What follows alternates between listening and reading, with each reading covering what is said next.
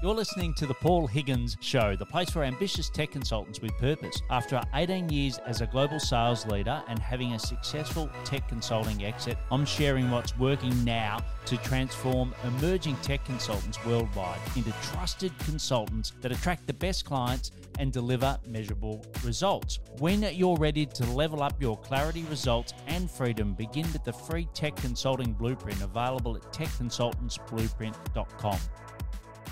Amateurs play more than practice, and professionals practice more than they play.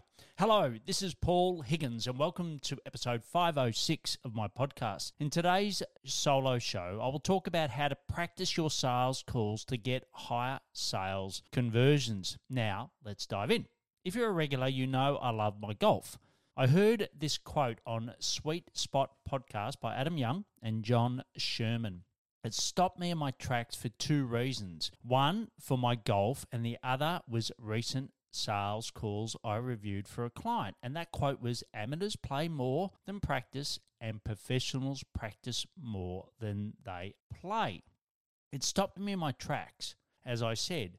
And quickly on the first, most amateur golfers lose 6 to 10 shots around from within 15 yards of the green and I am certainly not an exception. I'm actually probably more the rule. I spend less than 5% of my limited practice time on it relying instead of working it out on the course when I'm under pressure. And you know what normally happens, especially those nasty chips that are around the green. They're normally in the thick rough, etc., and you just don't know how to play them. I now practice them and have reduced my handicap as a result. And whatever sport you play, you can draw a similar analogy, right? But really, what we're going to do now is focus on sales. You might think the reason you aren't converting sales calls has something to do with external environment, the economy, competitors, whatever it is.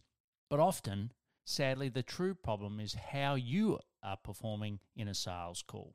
The time we practice sales is often in these sales calls. Once again, under pressure, unprepared, it normally doesn't go well. Let's be honest here. When was the last time you practiced a sales call not in a sales call itself? Be completely honest. For most of my clients, it is never. Crazy, right? Because it's the number one thing that's going to earn you more income and you don't practice it. I had 18 years sales experience at Coca Cola, and we had to still practice before a major call. It was in our DNA, it was our checklist. It's been like a pilot where you got a checklist on certain things you had to do. We had to role play we had to practice it beforehand. So, how can you practice your sales calls to get those higher conversions? Well, I've come up with five simple ways to do it. So, the first one is listen back. You should be recording your sales calls with permission, of course, from the person on the call. And most of the software actually automatically does that before they get on the call now. You can send an executive summary and a recording of the call to the prospective client, which is fantastic. So they can review it, they can share it, etc. I use fathom.video. It's free, it's fantastic, and you can get some great tips by Richard White, who formerly was on the podcast, episode number 375. I know it it's like nails on a chalk board, right? When you listen back to yourself. But believe me, it's a great way to do it, and then you can self diagnose. So that's the first one where you can just do it yourself. The second is using a framework. So when you listen back, it helps you to have a framework to compare yourself to, right? Because otherwise it just becomes a whole, you know, myriad of conversations that are in disparate places. You can score yourself on how well you implemented the framework, right? So I've got my framework, which I use to my clients, and I'll make it available to you. It'll be uh, a, a, link in the show notes, but just go to paulhigginsmentoring.com forward slash sales call and you'll get my free playbook, which gives you the framework of how to run a sales call for a tech consultant.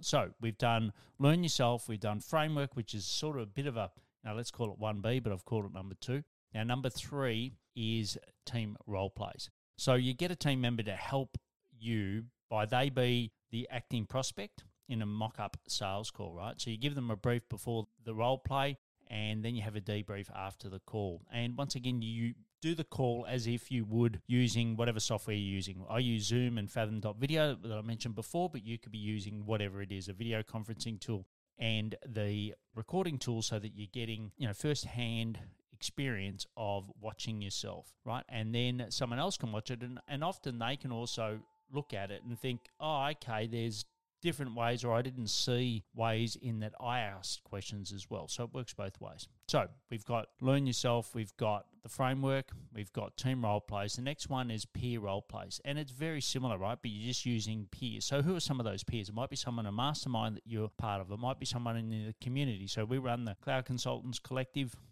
and you know you might just reach out to someone that you've had a great experience or a great conversation with them and ask them to do it right it doesn't really matter but you know on their experience etc but it does help if they're in our industry right and they'll give you a perspective and you can sort of learn from each other as well the last one is expert role plays, right? So it's, you know, similar to the concept of three and four, except you're getting feedback from someone who does it for a living, right?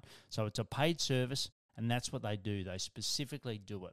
Now, I do that for my clients, as I said up front, but I've also got other people that I know that can do it as well. So if you want to learn more about that, just contact me directly. Uh, all the links are in the uh, show notes.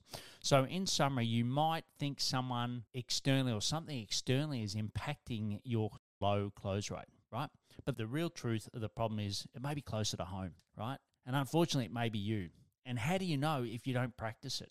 right? And how do you know if you don't go back and analyze it? And I gave you five simple ways of doing this. One is self, which is learning it. The second is looking at those recordings. The third is through a team member doing role plays. Fourth is peers doing role plays. And then the fifth is a paid service where an expert comes and does a role play with you.